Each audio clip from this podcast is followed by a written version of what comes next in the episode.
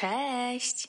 Z tej strony Dorota Traczyk-Bednarek, a Ty słuchasz podcastu o rozsądnym podejściu do zdrowego odżywiania.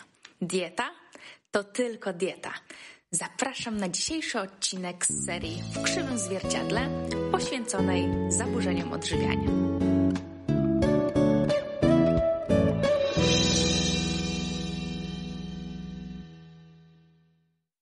Dzień dobry. Witam Was bardzo serdecznie w dzisiejszym odcinku, który będzie pierwszym z dwóch e, części e, tematyki dotyczącej ciąży. I ten pierwszy dotyczyć będzie ciąży i zaburzeń odżywiania, natomiast drugi e, będzie dotyczył ciąży, okresu dookoła ciąży i takiego psychodietetycznego podejścia. Tutaj bardziej będę dzieliła się swoimi przemyśleniami, opiniami, spostrzeżeniami. Także takie dwa odcinki, ten bardziej poświęcony dla osób, które zmagają się z zaburzonymi zachowaniami żywieniowymi bądź zaburzeniami e, odżywiania. E, ten drugi zarówno dla tych osób, jak i dla innych osób, które z jakiegoś powodu być może obawiają się zajść w ciążę, być może mm, tej ciąży już są i coś tam zaczyna się pojawiać takiego psychodietetycznego. Mm, także takie dwa tematy sobie e, wymyśliłam i e, zrobiłam do nich notatki. E, no ale właśnie, dzisiaj mamy tematykę związaną z zaburzeniami odżywiania. I może zacznę tutaj od tego, jak ja wspominam siebie z jeszcze tych czasów zaburzeń odżywiania, właśnie w kontekście ciąży, ciąży, posiadania dziecka, to powiem Wam, że dla mnie wtedy to był tak odległy temat. No, wiadomo, byłam dużo młodsza, ale to był tak odległy temat, tak niewyobrażalny temat, że nawet nie chciałam go podejmować w głowie. Wynikało to z kilku e, kwestii.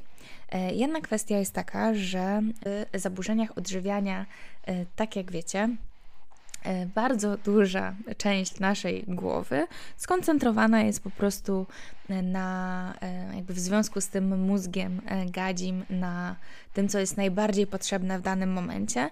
Mm, no, u mnie, jak i u innych osobach cierpiących na restrykcyjne zaburzenia odżywiania, oczywiście było to jedzenie. W toku silnych restrykcji, i tutaj nawet niezależnie od masy ciała, czasami zależnie, czasami niezależnie, bardzo często, często w związku z tym dochodzi do zatrzymania krwawienia comiesięcznego, niekoniecznie cyklu, ale krwawienia już, tak? Mówię o tym, ponieważ słyszałam o sytuacjach, w których kobieta cierpiąca na restrykcyjne zaburzenia odżywiania mm, myślała, że jest bezpłodna, a okazało się, że e, jajeczko jakieś tam się zdarzyło i w tą ciążę zaszła mimo braku okresu. E, także to jest y, jedna taka kwestia. Ale o co chodzi? Chodzi o to, że naturalnie w y, silnych restrykcjach e, to zainteresowanie organizmu e, posiadaniem potomstwa oczywiście się zmniejsza, to zresztą też pochłania energię, w związku z czym naturalnie u mnie takie potrzeby były totalnie stłumione. Nie u wszystkich tak jest, ale u części osób owszem, na tyle to jest odległe, że w ogóle jak w ogóle jak się zajmować tym tematem. Jakby zaczynając od tego, że libido leży, leży i kwiczy, to w dodatku kwestia hormonalna jest tutaj dosyć poważnie zaburzona. Musimy też wspomnieć, że kwestie zaburzeń cyklu e, miesięcznego dotyczą także osób, które zmagają się z bulimią, napadowym obiadaniem się, z elementami restrykcji, e, więc tutaj, tak jak wcześniej zaznaczałam, tutaj nie chodzi o masę ciała tylko, ale o e, właśnie nasze zachowania żywieniowe, które po prostu mogą być autoagresywne w różnym w różny sposób i też w różny sposób przekładać się później na nasz przebieg ciąży oraz e, już macierzyństwo e, w kontekście właśnie tej zaburzonej relacji z jedzeniem, swoim ciałem i aktywnością fizyczną. W dzisiejszym odcinku chciałabym poruszyć zarówno obawy, z którymi najczęściej się spotykam w tym aspekcie. To są też obawy, z którymi podzieliliście się na Instagramie, na którego serdecznie zapraszam i oczywiście wiedzą merytoryczną z tego zakresu. Pierwsza i najważniejsza rzecz, myślę, że warto jest to powiedzieć e, na samym początku, e, jest taka, że jeżeli myślimy o ciąży, spotkałam się z osobami, dla których ciąża i macierzyństwo były motywacją do wyjścia z zaburzeń odżywiania i to jest oficjalna rekomendacja. Zanim zajdziemy w ciążę, zanim zdecydujemy się na macierzyństwo, naprawdę istotne jest to, abyśmy dla swojego zdrowia i zdrowia swojego dziecka w pierwszej kolejności zajęły się zaburzeniami odżywiania i faktycznie zdecydowały się na przedsięwzięcie wszystkich możliwych kroków, aby się ich pozbyć. To jest bardzo istotne, e, ponieważ, tak jak wspomniałam, to jest istotne zarówno dla zdrowia naszego dziecka fizycznego i psychicznego, ponieważ e, zaburzenia odżywiania no, niosą ze sobą realne e, negatywne skutki dla, dla dziecka, jak i e, dla naszego zdrowia. Ze względu na to, że w, na etapie ciąży, jeżeli nie wyjdziemy z zaburzeń odżywiania, no to rzeczywiście będzie nam towarzyszyło ryzyko pogorszenia zdrowia fizycznego, psychicznego. E, no ale możemy być bardzo, bardzo restrykcyjni wobec siebie w związku z tym, jak zmienia się ciało w ciąży i jak może się zmieniać to ciało po ciąży. Zatem oficjalne stanowisko jest takie, aby najpierw wyjść z zaburzeń odżywiania, później zachodzić w ciążę i zajmować się macierzyństwem. Nie chcę zabrzmieć oczywiście zbyt kontrowersyjnie, natomiast wydaje mi się, że biorąc odpowiedzialność za siebie, za, e, za wychowanie e, potomka, no, musimy zdawać sobie z tego sprawę, że to ma duże po prostu ryzyko, duże przełożenie na e, zdrowie dziecka. Jednak, oczywiście, jeżeli cierpisz na zaburzenia odżywiania i jesteś w ciąży, nie wyszłaś z nich w pełni i jesteś w ciąży, zrób wszystko, co w Twojej mocy, a oczywiście masz dużo, dużo możliwości do tego, aby e, uniknąć tego ryzyka. Jeżeli jesteś w ciąży, możesz podejmować racjonalne e, wybory żywieniowe, możesz zmienić w tym momencie swoje działania, tak aby to ryzyko jak najbardziej minimalizować e, i pracować oczywiście nad, nad swoją psychiką, nad swoim komfortem, nad swoim także aspektem związanym z troską o siebie w tym momencie E, żeby jak najbardziej pracować na to, aby uniknąć e, przykrych, negatywnych konsekwencji, bo jest to oczywiście możliwe. Także wszystko w Twoich rękach. Wysyłam do Ciebie dużo wsparcia, jeżeli jesteś w takiej trudnej sytuacji ponieważ obecna sytuacja nie dyskwalifikuje ciebie jako dobrego rodzica. Pamiętaj o tym, proszę. Mm, też nie chcę, żeby to miało taki wydźwięk. Po prostu chcę uczulić na to, że jest to bardzo ważne. E, niemniej, tak jak wspomniałam, możesz zrobić teraz bardzo, bardzo dużo, aby zadbać o siebie i swoje dziecko. I zdaję sobie z tego sprawę, że ty o tym doskonale wiesz, także wysyłam dużo wsparcia. No i przechodźmy do dzisiejszego odcinka. Więc może zacznijmy od ryzyka, jakie się pojawia. E, w kontekście ciąży u kobiet, które zmagają się z zaburzeniami odżywiania, e, ryzyko oczywiście jest gorszego odżywienia, bo musimy pamiętać, że e, w ciąży działa to na takiej zasadzie, że Dziecko bierze wszystko, czego potrzebuje, no a matka, no jeżeli nie ma odpowiedniej ilości składników mineralnych, odżywczych itd., tak itd., tak no to e, na jej organizmie w pierwszej kolejności e, będzie się to odbijać. Ryzyko e, oczywiście no, pogarszającego się stanu odżywienia, dodatkowo ryzyko przedwczesnego porodu, depresji zarówno w ciąży, jak i poporodowej depresji, późniejszymi problemami z laktacją, jeżeli zależy nam na karmieniu piersią, Dodatkowo kiepski stan pracy układu pokarmowego. Już sama ciąża wiąże się z różnymi niedogodnościami. I tak jak w trzecim trymestrze przede wszystkim chyba najczęstszymi dolegliwościami są zaparcia, tak w pierwszym trymestrze są to przede wszystkim mdłości i wymioty, które, no przyznacie, że jeżeli mówimy o zaburzeniach odżywiania, no nie są najlepsze. E, nie są najlepsze, zwłaszcza jeżeli zmagamy się z bulimią i w pewnym momencie nie wiemy, czy my wymiotujemy dlatego, czy bulimią, czy nawet anoreksją bulimiczną, że my nie wiemy, czy my wymiotujemy dlatego, bo ciąża, e, czy to jest argument dla naszych zaburzeń odżywiania, żeby, żeby teraz to robić. No bo jestem w ciąży, no to w sumie nikt nie będzie na to zwracać uwagi, to jest przecież normalne, że w ciąży się e, wymiotuje, się źle czuje i ma się problemy jedzeniowe. Także, także to jest bardzo istotny aspekt, na który trzeba zwrócić uwagę. Dla dziecka ryzykiem jest przede wszystkim niska masa urodzeniowa, e, no i to, co będzie się działo później, w późniejszym życiu, jaki wpływ zachowania mamy cierpiącej na zaburzenia odżywiania będą miały na e, dziecko, bo tutaj jest bardzo, bardzo e, szeroki kontekst tego, nie tylko fizyczny, ale przede wszystkim psychiczny. Zresztą badania też pokazują, że dzieci mam, które cierpią na zaburzenia odżywiania, mają częściej różnego rodzaju zaburzenia psychiczne, co moim zdaniem no nie jest trudne do zgadnięcia, ponieważ mając zaburzenie e, psychiczne, przekazujemy jakiś wzorzec zachowań. I nie tylko e, wzorzec dotyczący jedzenia, ale też e, traktowania siebie, traktowania swoich potrzeb. No, przekazujemy model całego zachowania, tak? E, też e, być może może to dotyczyć także e, kwestii asertywności, regulacji emocji, w ogóle nazywania tych emocji, świadomości tych emocji, podejścia do i stosunku do pracy, i do innych, innych aspektów, które moim zdaniem w terapii zaburzenia odżywiania bardzo często się pojawiają. Tutaj musimy pamiętać o tym, że to nie jest tylko jedzenie. To nie jest tylko to, że ja będę przekarmiać dziecko albo będę nadmiernie koncentrować się na E, na, na figurze tego dziecka, e, czy tam zarażę je złymi nawykami żywieniowymi, ale to jest cały bardzo, bardzo duży e, kontekst, na który mamy wpływ i który pojawia się w ramach zaburzeń odżywiania. Także warto jest mieć tego świadomość. I teraz chciałabym jeszcze powiedzieć, że też są badania, które pokazują, że część kobiet, i to jest myślę pocieszające, w okresie ciąży, mimo wcześniejszych zaburzeń odżywiania, bardzo E, zaczynają zmieniać swoje podejście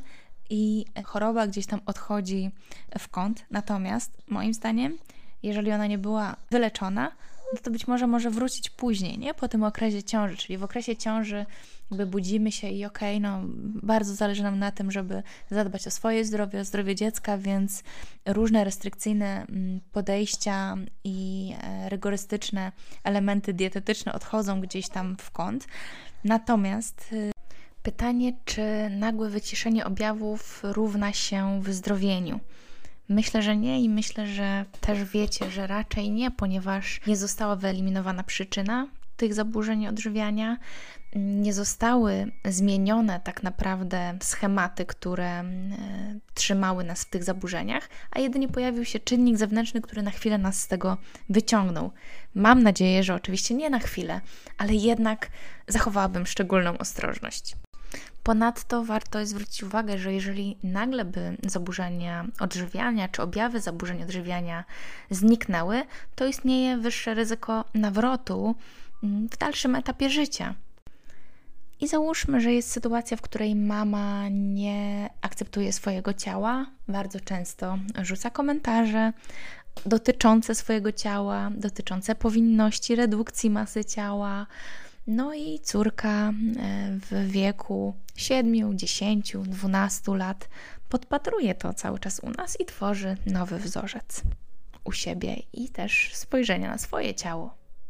Wówczas, nawet chroniąc dziecko przed wpływem mediów społecznościowych, gniamy innych ludzi, presją na posiadanie nienagannej sylwetki, nie ochronimy go przed tym, co my sami mamy cały czas zakodowane. Dzieci uczą się poprzez obserwację.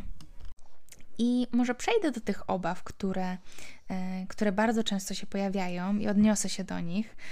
E, no, najczęściej, tak jak wiecie, tak jak wiecie, tak jak się spodziewacie, najczęstszą obawą będzie obawa związana z zmianą e, ciała. U osób, u których e, zaburzenia odżywiania zostały lekko zaleczone, albo u osób, których E, które teraz są w takiej masie ciała, która jest dla nich w miarę satysfakcjonująca, ale no jest jakaś tam no niska, czy e, musieliśmy włożyć dużo czasu, energii w to, żeby i mm, zastosować oczywiście odpowiednie środki, aby e, ją osiągnąć. W takiej sytuacji jest obawa przed powrotem do nienawiści do swojego ciała. To jest chyba coś, co najczęściej się pojawiało, czyli obawa przed tym, jak to ciało się zmieni, jak się zmieni później i jaki będzie mój stosunek do E, do niego wtedy. Powiem Wam, że to jest właśnie ten element, który pamiętam, że mnie tak bardzo ten temat wydawał się odległy, e, ponieważ ja sobie nie wyobrażałam, że ja na własne życzenie zajdę w ciążę i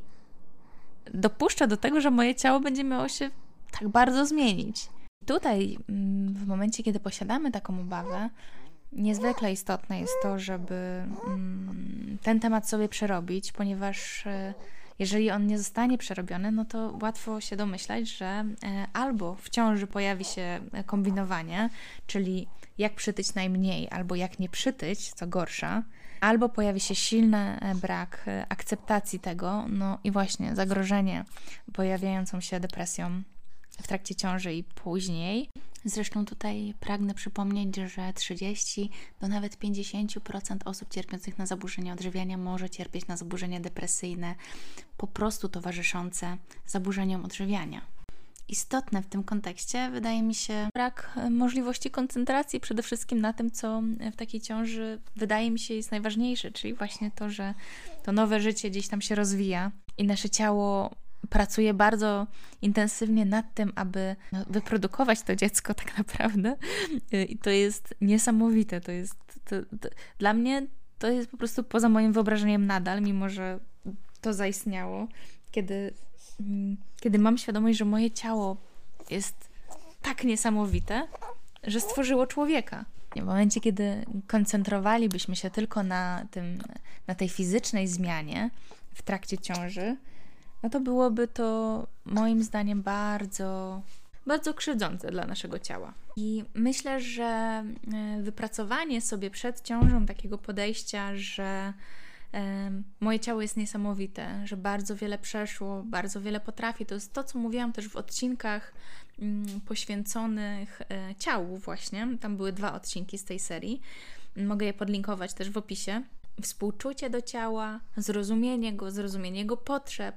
To będzie bardzo ważne moim zdaniem na każdym etapie ciąży, ponieważ no wiemy, że ciąża też wymaga od nas pewnych zmian, jeżeli chodzi o aktywność fizyczną. Częściowo o dietę, częściowo te, te zmiany się dzieją same, chciałabym powiedzieć, zwłaszcza jeżeli właśnie doświadczamy mdłości i tego wszystkiego w pierwszym etapie, ale zwłaszcza wtedy, kiedy te, te mdłości doświadczamy, no to bardzo ważne jest to, aby mimo wszystko mieć w sobie taką, taki kawałek, który będzie walczył o to, żeby to ciało po prostu dostawało wszystko, czego mu potrzeba. E, I, e, i, I dla mnie to było największe zaskoczenie, że znaczy największe to może nie, ale duże zaskoczenie, że w tej pierwszej, e, tym pierwszym trymestrze te mdłości były koszmarne po prostu. I to, to, to, to uczucie odrzucenia od jedzenia, no niesamowite. I myślę, że w momencie, kiedy bym cierpiała na, na zaburzenie odżywiania, to ja bym to fantastycznie wykorzystywała. Czyli w pierwszym trymestrze mogłabym naprawdę dużo schudnąć, chociażby przez to, że nie szukałabym jedzenia, które jestem w stanie zjeść. I moim zdaniem takich haczyków, które ciąża podsuwa zaburzeniem odżywiania, jest bardzo dużo. Jest bardzo dużo i to rodzi to niebezpieczeństwo. Dlaczego tak bardzo ważne jest, żeby w tym okresie tych zaburzeń odżywiania nie mieć? A jeżeli już mamy, no to nie ustawać z terapią, rozpocząć terapię, E, zacząć współpracę z psychodietetykiem, a nie od razu zrzucać, że teraz jestem w ciąży, to już mogę wszystko i po prostu e, hulaj dusza piekła nie ma, w tym momencie po prostu się totalnie odłączam od mojego poprzedniego życia i tak dalej, i tak dalej. Nie róbmy tego. Zajmijmy się naszymi potrzebami, bo one nadal są. Także to jest bardzo, bardzo, bardzo e, istotne też pod kątem, e, mówię, tej depresji, tego, jak my później będziemy na to ciało patrzeć. E, czyli w jaki sposób my o to ciało zadbamy, zarówno w jedną, jak i w drugą stronę. Bo istnieje ryzyko tego, że będziemy nie dojadać, prawda, w zaburzeniach odżywiania, a istnieje też ryzyko, że będziemy jeść e, nadmiernie ze względu na to, że wyszliśmy z nie wiem, tego etapu, gdzie skupialiśmy się na zaburzeniach odżywiania, skupiamy się teraz na ciąży. tutaj mówię o osobach cierpiących na bulimię czy napadowe obiadanie się, ponieważ może być to realny czynnik ryzyka, który będzie rozwijać tą sferę jedzenia emocjonalnego, e, bo, no bo mogę, bo jestem w ciąży i powinnam mieć dużo, prawda? E, a tutaj chodzi o to, żeby jeść odpowiednio, czyli jeść tyle, ile potrzebuje nasz organizm, e, żeby pokryć swoje potrzeby, potrzeby rozwijającego się płodu, ale nie przejadać się niepotrzebnie. No oczywiście, jeżeli mówimy o osobie, która ma bardzo niskie BMI, to ona naturalnie, i to nawet mówię rekomendacja, ona naturalnie musi przytyć i powinna przytyć więcej, aby mieć odpowiednie zasoby też do tego, żeby później laktacja prawidłowo funkcjonowała i tak dalej. Natomiast mówię, tutaj no oczywiście zalecenia są, e, warto sobie zerknąć na to też, ile mniej więcej zaleca się wzrostu masy ciała w, w ciąży, e, przy jakiej masie ciała wyjściowej. Nie, no bo to też jest ustalone. No, ale mówię, tutaj ten, ten kontekst jest duży i trudny i, i, i, i, warto jest to zdecydowanie przepracować, bo on będzie rodził dużo komplikacji, jeżeli go nie przepracujemy. Kolejną kwestią jest e, obawa związana z e, brakiem czasu na trening, to już bardziej w okresie, kiedy dziecko przyjdzie na świat. Obawa związana z, ze zmianą stylu życia, z poświęceniem E, czasu dla dziecka, czyli nie poświęceniem tego czasu już wtedy w pełni na e, swoje rutyny. Odnośnie tych zmian rutyn też e, dużo pisaliście i to też jest coś, co, czego ja kiedyś się obawiałam. I to pokazuje, wydaje mi się, przede wszystkim takie przywiązanie do, do schematów zaburzenia odżywiania, takiego podejścia, że wszystko musi być bardzo fajnie bardzo dokładnie posegregowane, że wszystko musi mieć swoje miejsce. E, również sztywności związanej z brakiem spontaniczności w zaburzeniach odżywiania. No, wiemy, że to jest, y, to jest bardzo, bardzo częsta cecha, brak spontaniczności, która naturalnie wynika z tego, że po prostu potrzebujemy robić te same schematy, aby czuć się e, bezpiecznie. E, I tutaj no, ta rutyna się bardzo mocno zmienia. Rutynę wypracowuje się też na nowo, i to myślę, że warto jest mieć świadomość, że faktycznie nasze życie będzie wyglądało inaczej. Ono może wyglądać bardzo inaczej, może wyglądać trochę inaczej, no ale z pewnością E, moim zdaniem e, pierwsze tygodnie zaskakują pod kątem tego, jak bardzo może być inaczej. Natomiast z każdym kolejnym tygodniem jest łatwiej, nową rutynę się wypracowuje, wypracowuje się nowe, e, swoje bezpieczne miejsce. Już nawet mówię nie, po, nie pod kątem chorobowym, ale tak w ogóle. Bo to jest duża zmiana dla każdej osoby, która pierwszy raz zostaje rodzicem. Mm, niemniej faktycznie taka obawa bardzo często się pojawia. E, I, i, I też wielokrotnie o niej mi pisaliście właśnie. Tutaj też jedna osoba napisała, że bardzo boi się, że nie da e, tyle miłości dziecku i, e, i będzie sfrustrowana właśnie ze względu na to, że nie będzie w stanie realizować tych swoich rzeczy, które miała wcześniej. Po wyjściu z zaburzenia odżywiania faktycznie ta elastyczność się tworzy. Już dla nas te rutyny, czy tam wykonanie treningu, czy przygotowanie konkretnego posiłku na konkretną godzinę, już nie są tak istotne. E, one schodzą na dalszy plan, nie mają takiego priorytetu, w związku z czym dużo prościej jest znaleźć przestrzeń na inne, nowe rzeczy. Aczkolwiek, tak jak powiedziałam, to dalej jest wyzwanie nawet dla osób, które mają po prostu swoją rutynę dnia, jak każdy z nas.